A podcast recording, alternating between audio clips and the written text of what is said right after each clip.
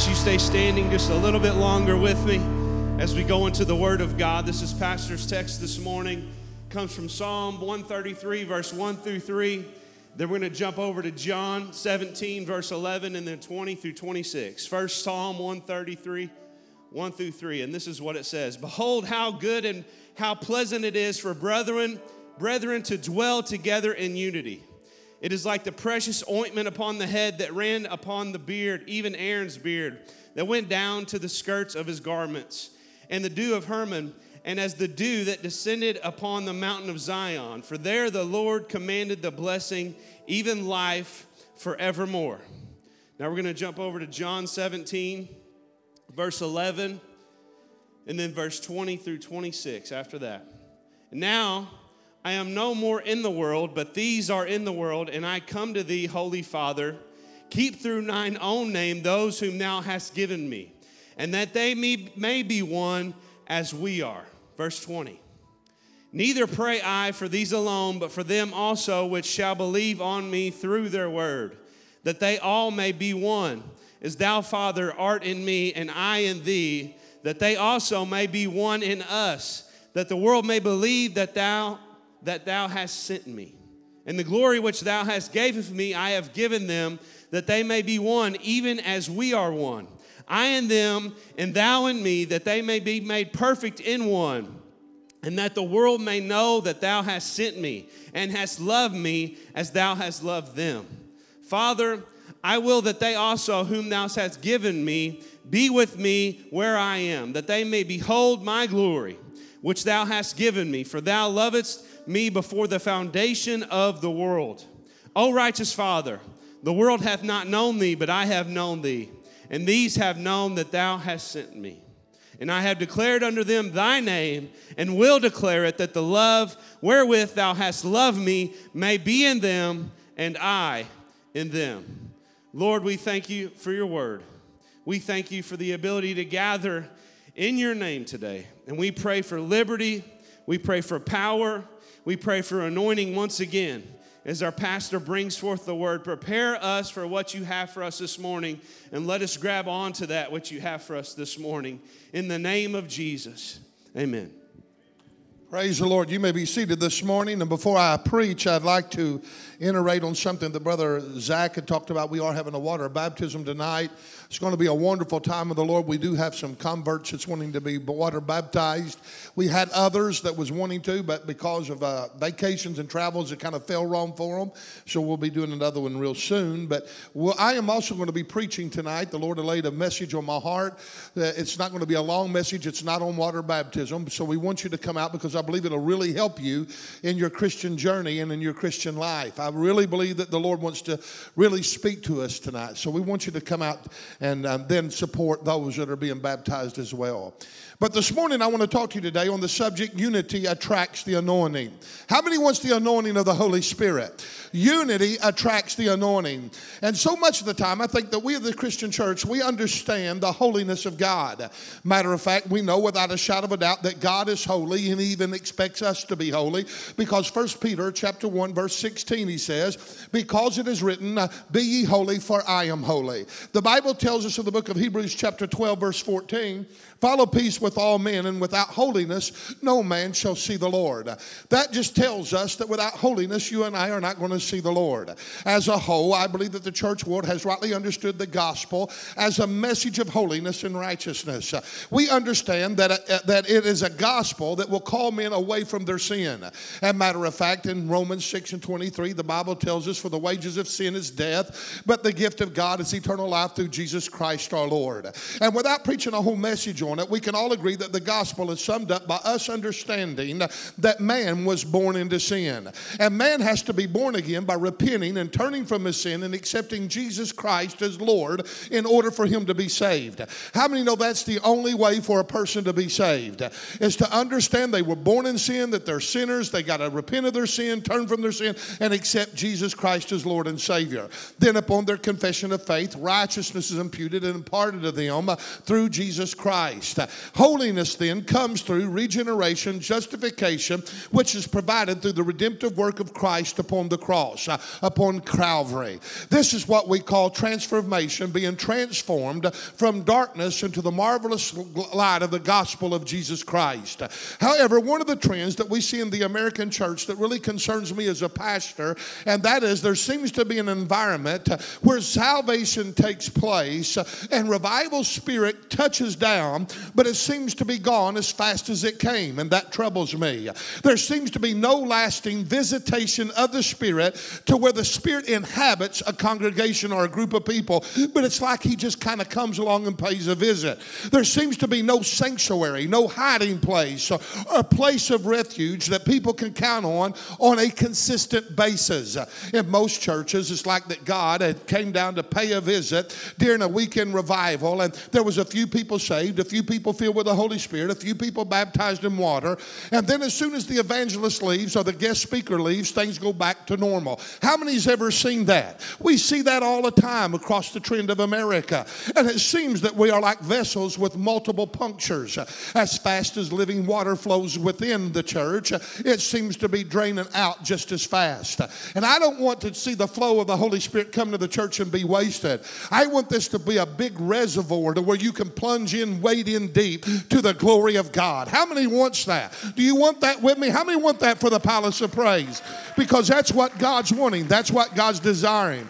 It's, it's like in most churches across America, for every four, four people that come through the front door, it kind of, you know, they're kind of curious. They're wanting to check church out. Their times are getting evil and they're getting curious about what, how, what the Lord's all about. For every four that walks in the front door, they say six walk out the back door. Why? Because there's nothing there in most churches to sustain or hold the people. That there's not a continual abiding presence of God.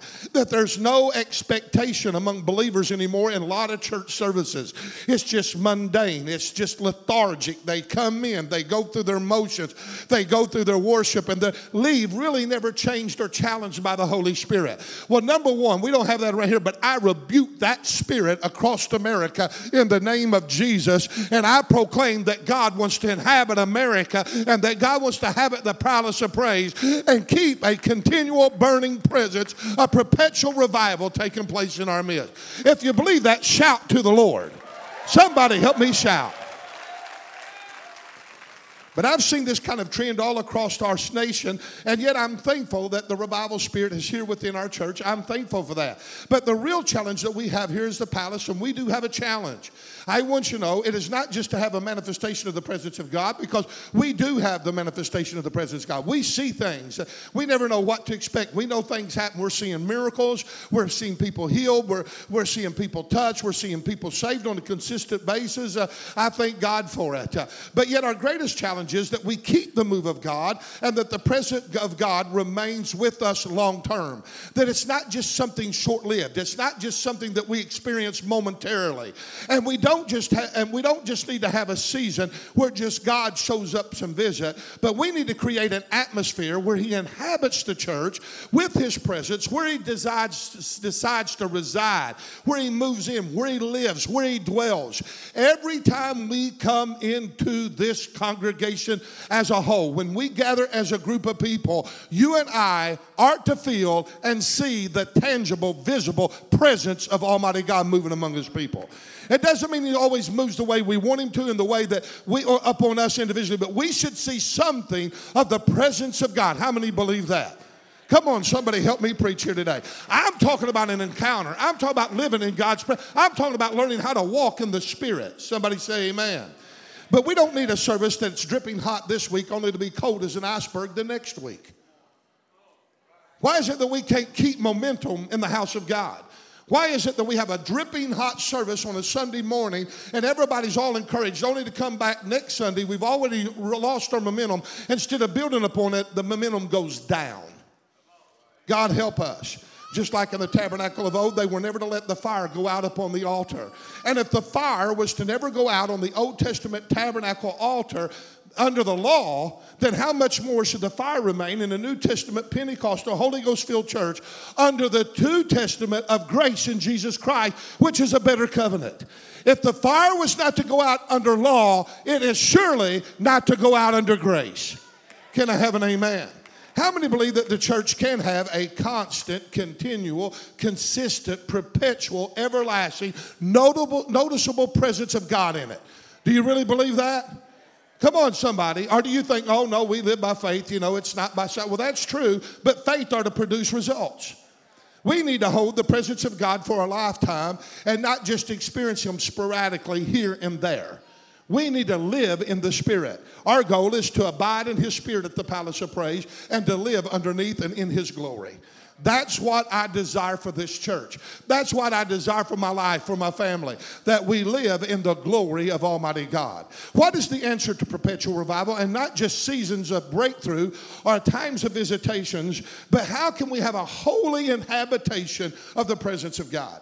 How can you and I, as a congregation, come in and have a perpetual burning passion of the Spirit of God where manifestation is everywhere and we walk out knowing that we've been with the Lord? That's what we desire. First of all, what is it that mitigates us from having a long term sustainable move of God? What is it that's stopping us? I had to ask that question myself.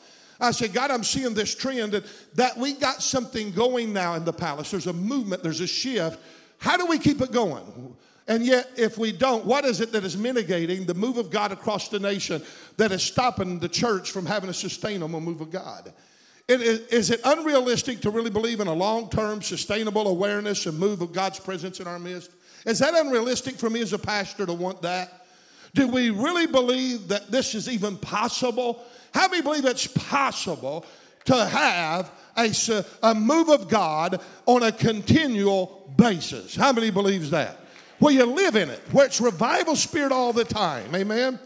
Or are we only going to succumb to having a flame flicker once in a great while to have a season of breakthrough just enough to tease us and give us false hope of ever being able to live in constant victory?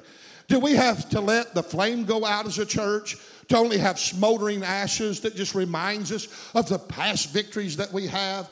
I declare, I declare that the palace of praise is in the move of God for their lifetime. Can I have an amen? God has not just showed up to show out in our church services and a few events and leave, but He's here as long as you and I want to be here and as long as we're here together in Him. The Bible tells us in uh, Matthew 18 and 20, for where two or three are gathered together in my name, I'm in the midst. How many believe that? God is here today. Amen. And th- if this is true, that God's desire is to live among us, in us, through us, and we be his living epistles because we are the temple of the Holy Spirit, are we not? Isn't that what Paul said? Then why, why is it that we in the 21st century church in America seem to live far beneath the privileges of his abiding presence? If we are to have perpetual revival, then we're going to have to understand that we have to meet the conditions of that revival. For every promise in Scripture, there's a procedure for us to follow. God is a God of order, and He has established an official way of doing things. And in order for us to obtain that which He has decreed over us, we've got to be obedient to the thing in which He has said. Amen? Just because God wills something and God desires something for us, and God wants to do certain things for us and to make things happen for us, and He's even decreed them in the heavenlies over us, does not mean that they're automatically going to happen. There's a lot of things that God would like to see people do, but they never do it. There's a lot of things that God would like to see people have, but they never have it. There's a lot of things that God's desire and will is for them to obtain, but they never obtain it. Come on, it's God's will, then what stops that from happening? Just because God wills it, God's decreed it, does not mean that it's automatically going to happen. Amen? The Rhema word for this hour is this, and I'm going to go slow because this is what the Lord put into my spirit. Are you ready? This is what God's saying to us right now. The absence of unity and the inability to hang together, the lack of community is traceable to the absence of the manifestation of the presence of God. Now, think about what I just said. We have almost bought into this lie that moral completion is all we need for God to inhabit us with His abiding presence. We've all understood the gospel message of holiness. We understand it and righteousness. But the gospel demands not only a moral wholeness, but God demands the church to have a relational wholeness. Are you ready for this? And even though we have rightly understood the gospel of holiness and righteousness, it's a call for men to confess, to repent, and forsake their sins, and to form a moral order and to live under a moral ethic code. We understand that. How many knows you're to live holy? We all know that. Yet we have to understand that Lucifer is not the devil because he violated a moral code or order in heaven, but Lucifer violated the relational order of heaven. Lucifer's problem was that he would not keep his office and stay within the perimeters of his calling and his appointment. He was given an office by God, a ministry, a position in heaven, the chief cherubim, the chief musician, but he violated and chose not to stay within the perimeter of that ordered state of heaven, of what God had put him in. Therefore, he violated the relational order in heaven by leaving his first estate, and the fall was the result of his decision. He fell. Lucifer tried to exalt himself above God instead of obeying and remaining in a right relationship with God. And we see all kinds of relational violations in Scripture that dissolve unity and cause chaos. And matter of fact, a lot of times they produce a lack of blessing, a lack of favor, a stayed hand, barrenness, drought, destruction. And sometimes, because of these relational differences, it even causes severe judgment in the church. Hello? We could give hundreds of examples of the violation of relational orders in Scripture, and I, am not going to do that. But while it is true that we cannot wink at sin, and we must have an uh, intolerance to sin and keep a moral ethic, we must have a moral order and a code of ethics to live by. Yes, we have to do that. Yet we must also understand that we must have a relational code of order as well in the church. Healthy relationship is a must if we are to have perpetual presence of God's blessings in our midst and to have His favor. Our problem is it seems that we tolerate and we want to wink at the indifferences in our relational order and not pay attention to relational fractions that withhold the blessings of God. We don't even know that they withhold the blessings of God. It's almost like we become self righteous and we think that our moral uprightness justifies our relational indifferences. Well, I'm not committing adultery, I'm not stealing, I'm not robbing, I'm not doing all these things. Therefore, I am upright. I want to tell you, I'm going to get to it in a minute. That's self righteousness. Disunity is an abomination and it's a direct disobedience to the command of our Father. We can have all the moral code in place and yet still miss out on a move of God. We can come in here as a holy people. Come on. We can come in here morally right and still not have a move of God. We can meet all the criteria of a clean moral life and still not have the glory of God within our midst. Why? Due to us not having relational constructs in place to sustain that move of God. We have to have unity between pastors and congregations, ministry leaders and their followers, between husbands and wives, between parents and children, between brother and brother and brother and sister and sister and sister, between our relationships with God. If they're not intact, you can forget about the fullness of God's glory being in the church. Come on, somebody help me preach. We can sit here and work on our moral life all we want to, but we better start paying attention to the kind of relationship that we have with one another in the body of the Lord. Somebody give the Lord praise here. I'm preaching better on what you're letting on. This is why the scripture says, and I'm not going to preach on all these scriptures because they're messages within themselves. Listen to what it says and then understand them. Obey them that have the rule over you. This is talking about people in the church and submit yourselves, for they watch for your souls as that they must give an account, that they may do it with joy and not with grief, for that's unprofitable with you. In other words, if you got schisms between the people that have rule over you and they're trying to give an account for your life, it's going to not only be unprofitable to the church, it's not going to go well for you. I wished I could preach right there, but I don't have time. And then there's Ephesians 6, verse 1 through 3. Children, obey your parents in the Lord, for this is right. Right to honor your mom and dad. Listen to them. I can't stand the stiff necked, hard hearted children that want to take rule over their parents. Makes me mad. Come on, I'm preaching not in the anointing right now, I'm preaching in anger right now. Hallelujah. Honor your father and mother, which is the first commandment with promise, that it may be well with thee and thou mayest live long on the earth. There, in other words, God's saying, children, obey your parents because there's a, this is the first commandment we're promised. If you'll do what the commandment says, you'll live long on the earth. You say, well, there's been people obey their parents and they've died at 30. Yeah, but if they hadn't obeyed, they might have died at 15. Come on, somebody. Ah, I wish I could preach right there for a little bit. My boys always told them, if you want to act like the devil, I can beat the devil out of you. Amen. First Peter chapter 3 verse 7 says, Likewise, ye husbands, dwell with them according to knowledge, giving honor unto the wife as unto the weaker vessel, as being heirs together the grace of life, that your prayers be not hindered. Now, I ain't going to preach here long. If we don't have a proper relationship as husband and wife, our prayers are even hindered. How can we have glory in the church if God can't hear our prayers at home?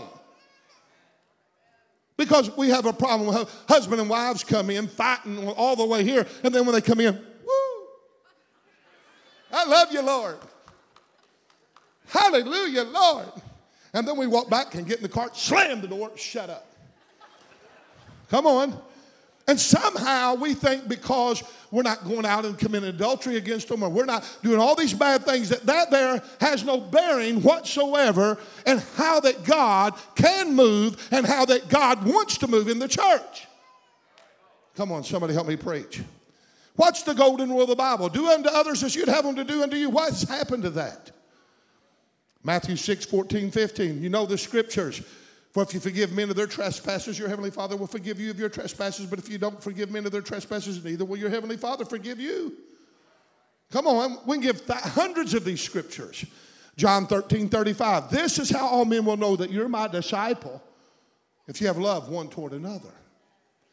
We could give multiple verses on biblical relational order, and I think most of us get the general idea of what kind of message that I'm trying to convey in there. How many knows there's all kinds of other scriptures? I don't have to go any further and be repetitious, do I? Because we can. But anytime someone wants to get out of divine order and become independent to themselves, this independent spirit has to be destroyed. If not, it's going to destroy not only the individual, it'll destroy along the long term the church. But anytime someone wants to get out of divine order and become independent to themselves and to govern and do as they please, it removes themselves out of the biblical mandate and God's spiritual order. And anytime someone wants no governing, no accountability, no responsibility to anyone, even it's just rebellion in its highest form. It don't matter what you think God's wanting you to do. He'll always structure that which he's calling you to do. And you'll always give an account and be under somebody to the rule of ministry in your life. I don't care who you are. When people do not want to fall under spiritual government, spiritual authority, obeying them to have the rule over them, it's not only rebellion, it's an abomination. Listen to what Proverbs 6, verse 16 says. Am I preaching okay today? Wave at me if I am. Woo! Say, well, those of you waving, you ain't got hit yet. Hang on, I'll be along your house here in a minute. Amen. But Proverbs 6, verse 16 says, These six things does the Lord hate, yea, seven's abomination to him. A proud look, lying tongue, hands that shit. You know, some things we don't even look, think about God not liking. He does not like a haughty or a proud look. Amen? Can't stand it no more than you can stand it. A lying tongue, hands that shed innocent blood, a heart that deviseth the wicked imagination, feet that be swift to run into mischief, false witness that speaketh lie, lies, he that soweth discord among the brethren. Notice something. While God hates the proud look, the lying tongue, the violent deeds, the wicked thoughts, those that run to mischief, the shedding of innocent blood, yet there's something more offensive to God than even the absence of the moral integrity. It's disunity and one that sows discord among the brethren. It's something that God not only hates, but it's the seventh one listed. It's an abomination. Do you understand that God hates discord more than the, even the shedding of innocent blood? None of you would think about going out here and killing an innocent child and, and his life would fall to the ground and blood would be spilt because of your murdering your murdering ways. None of us would think about that. But God says that if you spread discord among the brethren, you're worse than that murderer because I abhorred it. We don't even think about that as bad as abortion is, none of us Christians, as we've come to the knowledge of truth, in our past life we may have done it, and God has forgiven us, and thank God for liberty and forgiveness. But if you, uh, as a Christian, you not even think about murdering and shedding the innocent blood of that child, but if you spread discord among someone that you know, it's worse than murdering that child in the eyes of God. God hates the other stuff, but discord is an abomination. Help us, Lord. Why am I preaching? this? I have no idea. The Lord just put it in me. It's hard how that we would never think about lying, cheating, drinking, cursing, stealing, committing adultery, things like that as a Christian.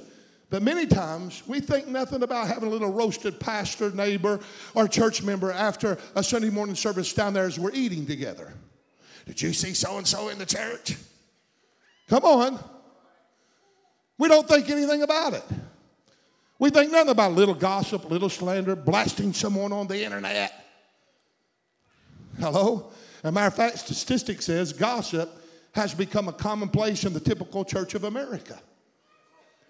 The privilege of expressing opinion, no matter who it hurts or how it offends, or how much strife that it stirs up, it seems to be the American way. I'll say what I want to say, bless God. Yeah, and you'll be judged for it. Amen. While people expect a pastor to deal with immoral deeds of the body and to bring church discipline. If someone commits adultery as a church member, they expect me to deal with it. And I do deal with it behind the scenes that no one even knows about. Yet, the pastor that has to deal, that we expected to deal with those immoral conducts, would almost be polarized and bringing church discipline for relational issues because they'd tell them, it's none of your business. Stay out of our affairs. Come on.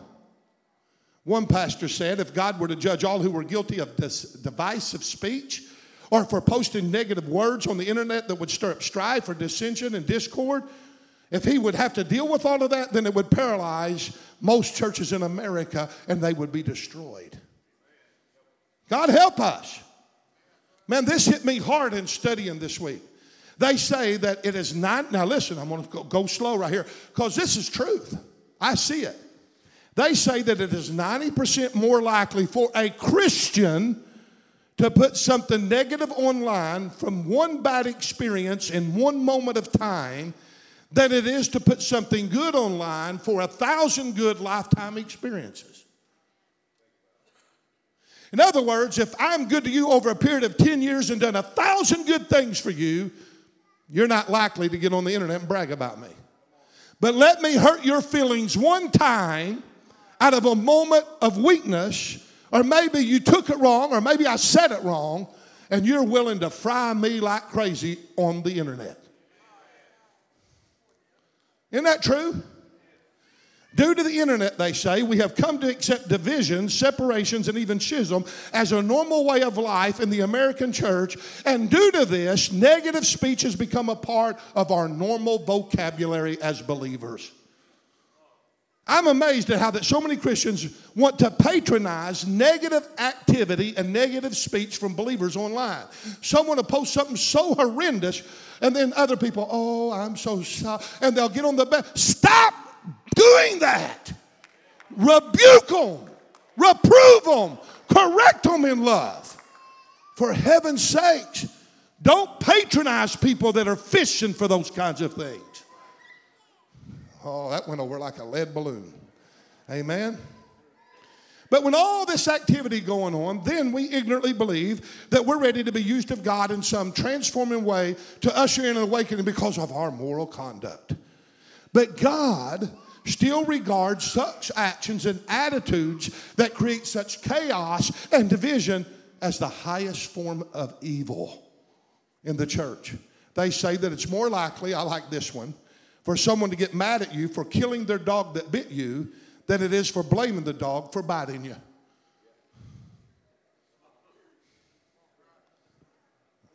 Did you get it? Dog bites you, you shoot him, they're mad at you. Not because the dog bit you. They're not mad at the dog, they're mad at you for shooting the dog. When we try to override relational constructs and justify it by moral conduct, it's nothing more than the manifestation of pride in its highest form.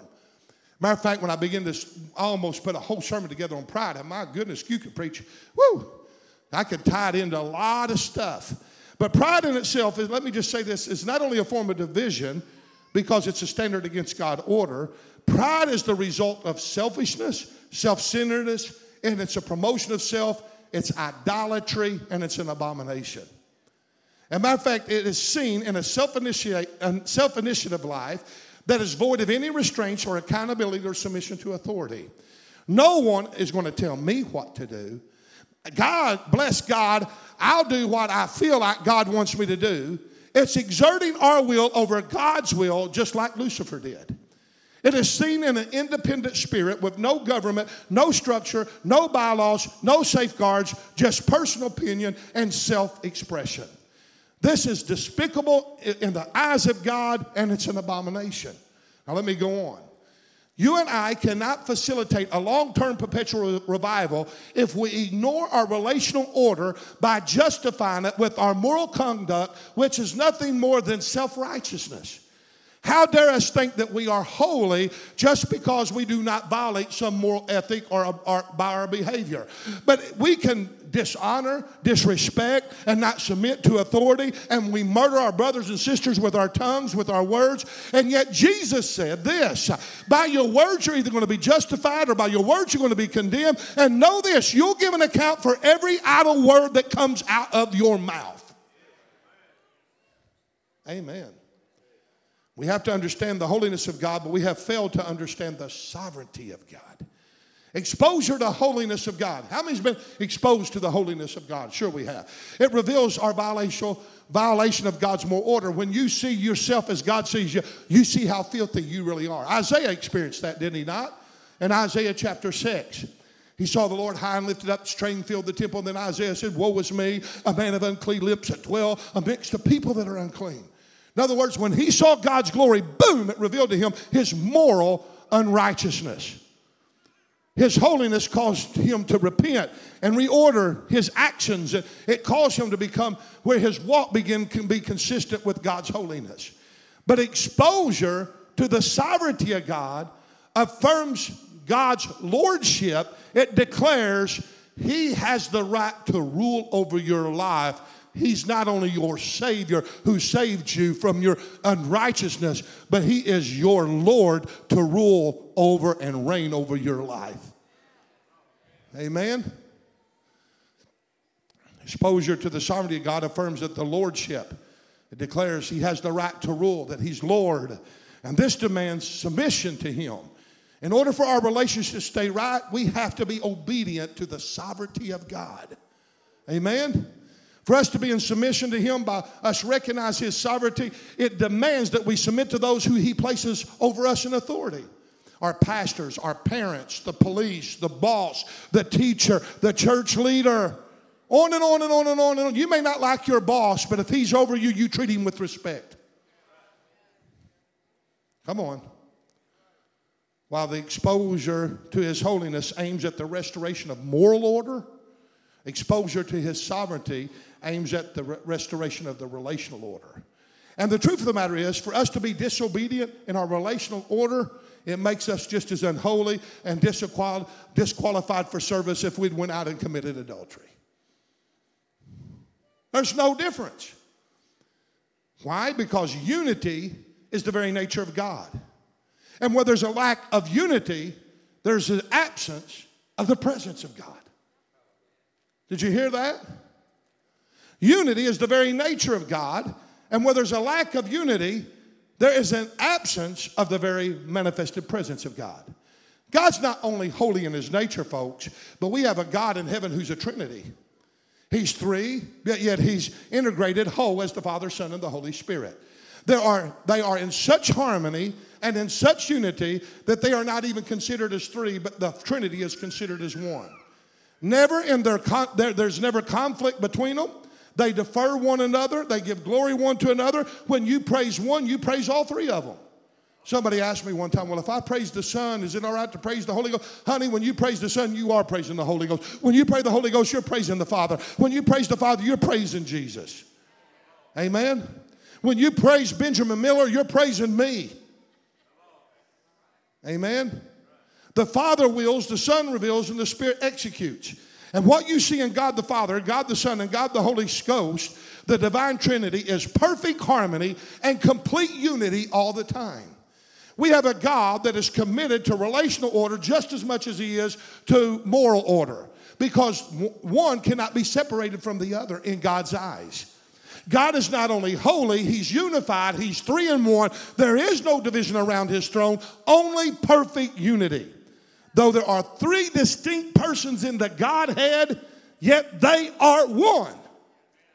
That's what the Bible says in 1 John 5 7 and 8. For there are three that bear record in heaven. Say three. That bear record in heaven, they're there the Father, the Word, and the Holy Ghost, and these three are one. And then he goes on in verse 8, and there are three that bear witness in the earth the Spirit, and the water, and the blood, and these three are one. Say one. The essence of the relationship one to another is the essence of who, uh, who and what God is. Jesus said in John 17 to Philip, He said, Hey, if you've seen the Father, you've seen me. I'm in the express image of my Father. Jesus also said in John 17, 21, Thou, Father, are in me, I in thee, that thou also may believe that thou hast sent me. Now, I'm not going to be able to preach everything in John that I want to because of time. But the way the world would believe is that Jesus, the way that the world would become to believe would be that Jesus, that Jesus was actually sent from God, was him being one with the Father. And the Father manifested himself in Jesus. And when the Father manifested himself in power and glory through Jesus, the world believed upon Jesus that he was sent from God. How do I know? When Jesus, when, when, when um, Joseph, when, when um, in John chapter 3, when Nicodemus, trying to think of his name, when he came to Jesus, he says, we know that thou art a teacher that come from God because no man can do these miracles unless God be with him. How God bared witness of Jesus Christ and anointed him with the Holy Ghost and with power, who went around doing good and healing all that the press of the devil, for God was with him. But he bared witness of him. Come on, somebody. John become to understand who Jesus was while he was in prison when he sent his servant and said, Are you the one that is to come or do we look for another? And he tells John's servant, You go tell him that the blind see, that the lame walk, that the dead is raised again. And now he'll know that the gospel has been and that it's me that he's looking to. So Jesus said, The way the world's going to know that I've been sent by you is by me being one with you. Come on. The same it is with us. The essence of who we are is determined by our relationship with each other and with Him. And the only way the world can see that we belong to Christ is us becoming one with Him, and then us as a body being different members becoming one to where He can manifest Himself through us. And as He does, it's a revelation that God is with us. Hallelujah. I'm about to preach. We cannot preach a pure gospel of reconciliation by being divided, with schisms, disunified, full of divisions, no matter how much moral code that we have. Amen. If you got strained relationships, they're going to be you're going to be void of the anointing of God and you're going to be disqualified of God until you get them right. It was Gandhi that said once, I sure would have liked to have met a Christian, but I never did. The way the world knows us is by the same principles that Jesus was known of the Father.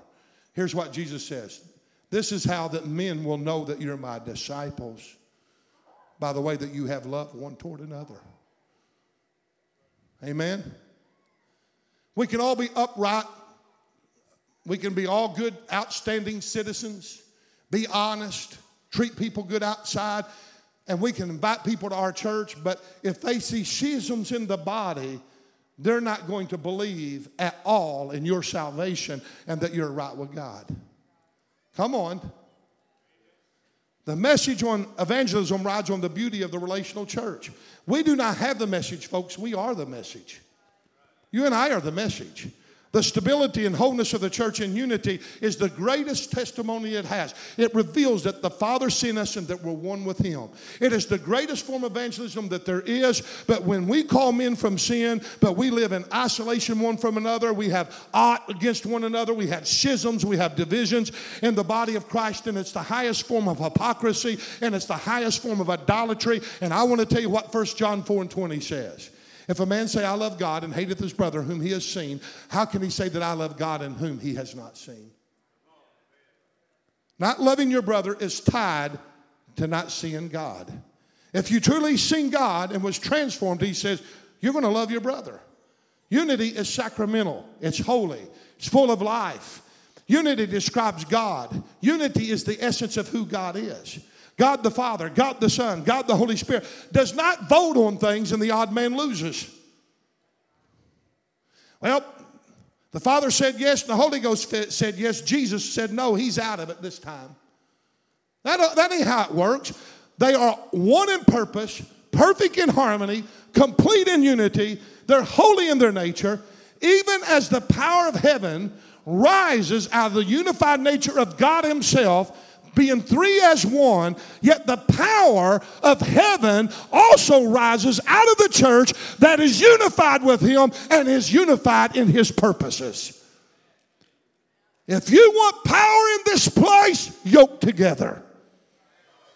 You want power in this place, love one another. Forgive one another. Be forbearing one another. Bear one another's burden. Help the weak. Come on, somebody.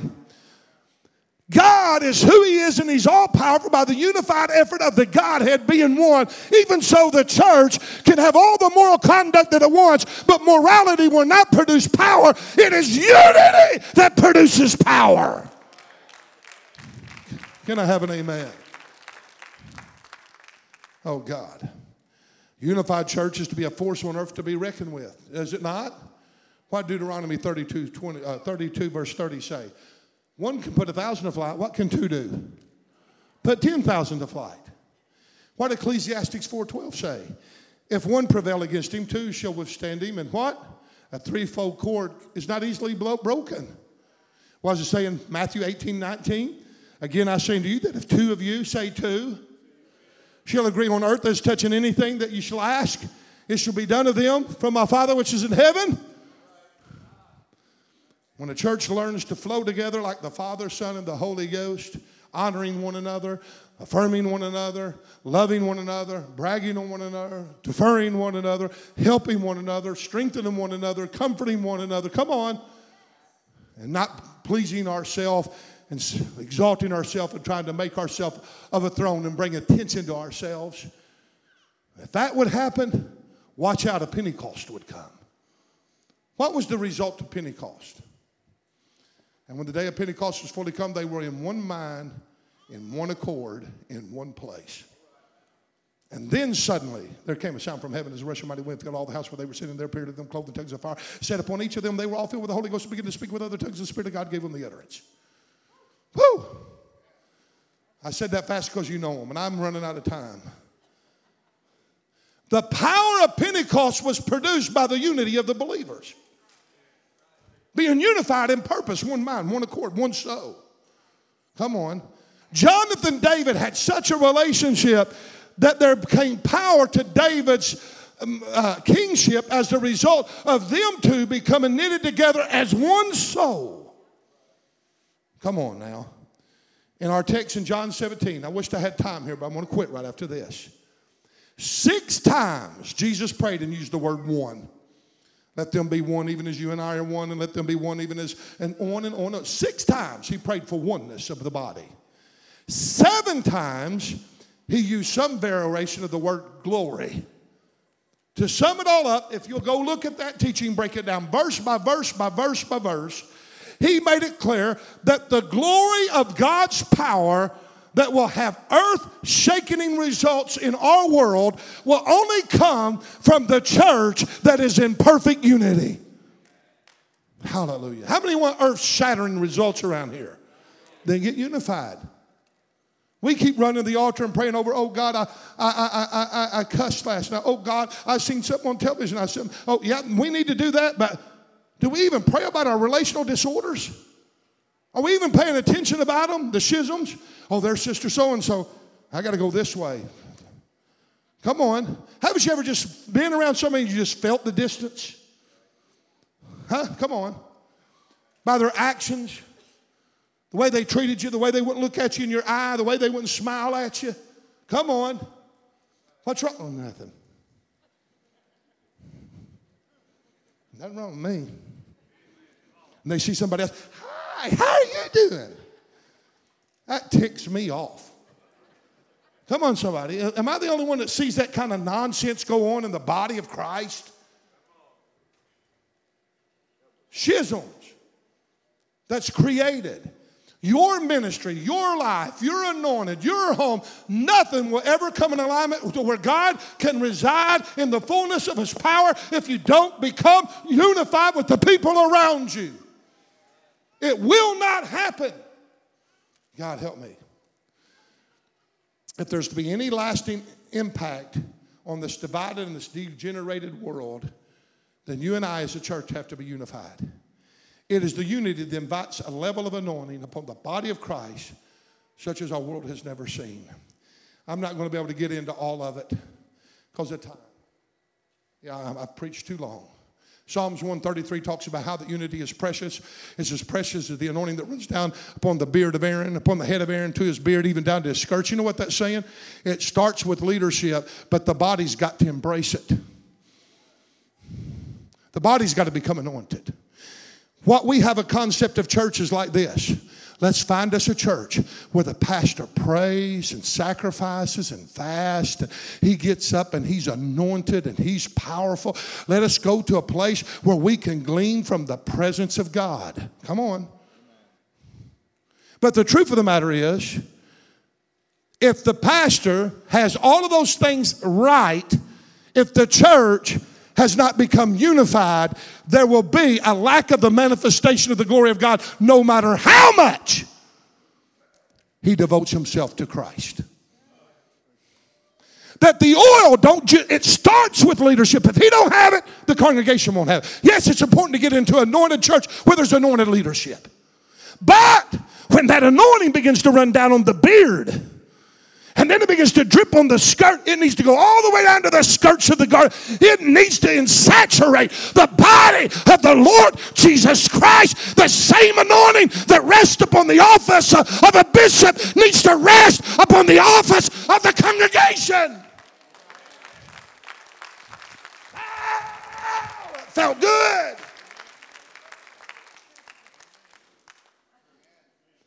We got to buy into it. Then he goes on and says that the church that gets the anointing and is unified, it is there that God commands the blessings of the Lord and life forevermore. Woo! And if God, the Lordship, the sovereign God commanded it, there ain't no demon in hell that can take it away from you. You are blessed? You want your home blessed, your life blessed, your children blessed, your church blessed. You want the world saved. Let's get unified like we've never been unified. We're brothers, we're sisters, we forgive, we're long suffering, we're patient, we're kind, we're gentle, we're temperate. It's odd to me how that a prostitute that sold herself to immorality, peddled drugs, gave heroin to children that killed them, can come into a church, run to the altar, and everybody just runs and just falls on them, prays for them, and asks God to forgive them. And well, we should.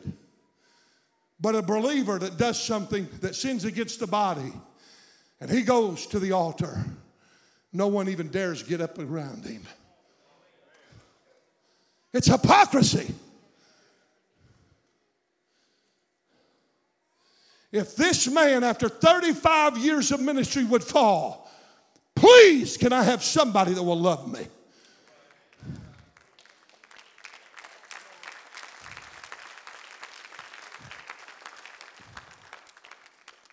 It's like the guy that I've told this story before. My dad told it to me. There was a man in his hometown and he walked with another man to work every day. It was back in the Depression days, and my dad was a little boy that really ministered to my dad. And he just told it all the time. Times were rough. And there was a little lady, she was walking to go to work. She'd take her children to work. And every day as she was taking her children to work with her, these two men would meet them on the way, and one man would open up his lunchbox. And he gave an apple to each one of the boys.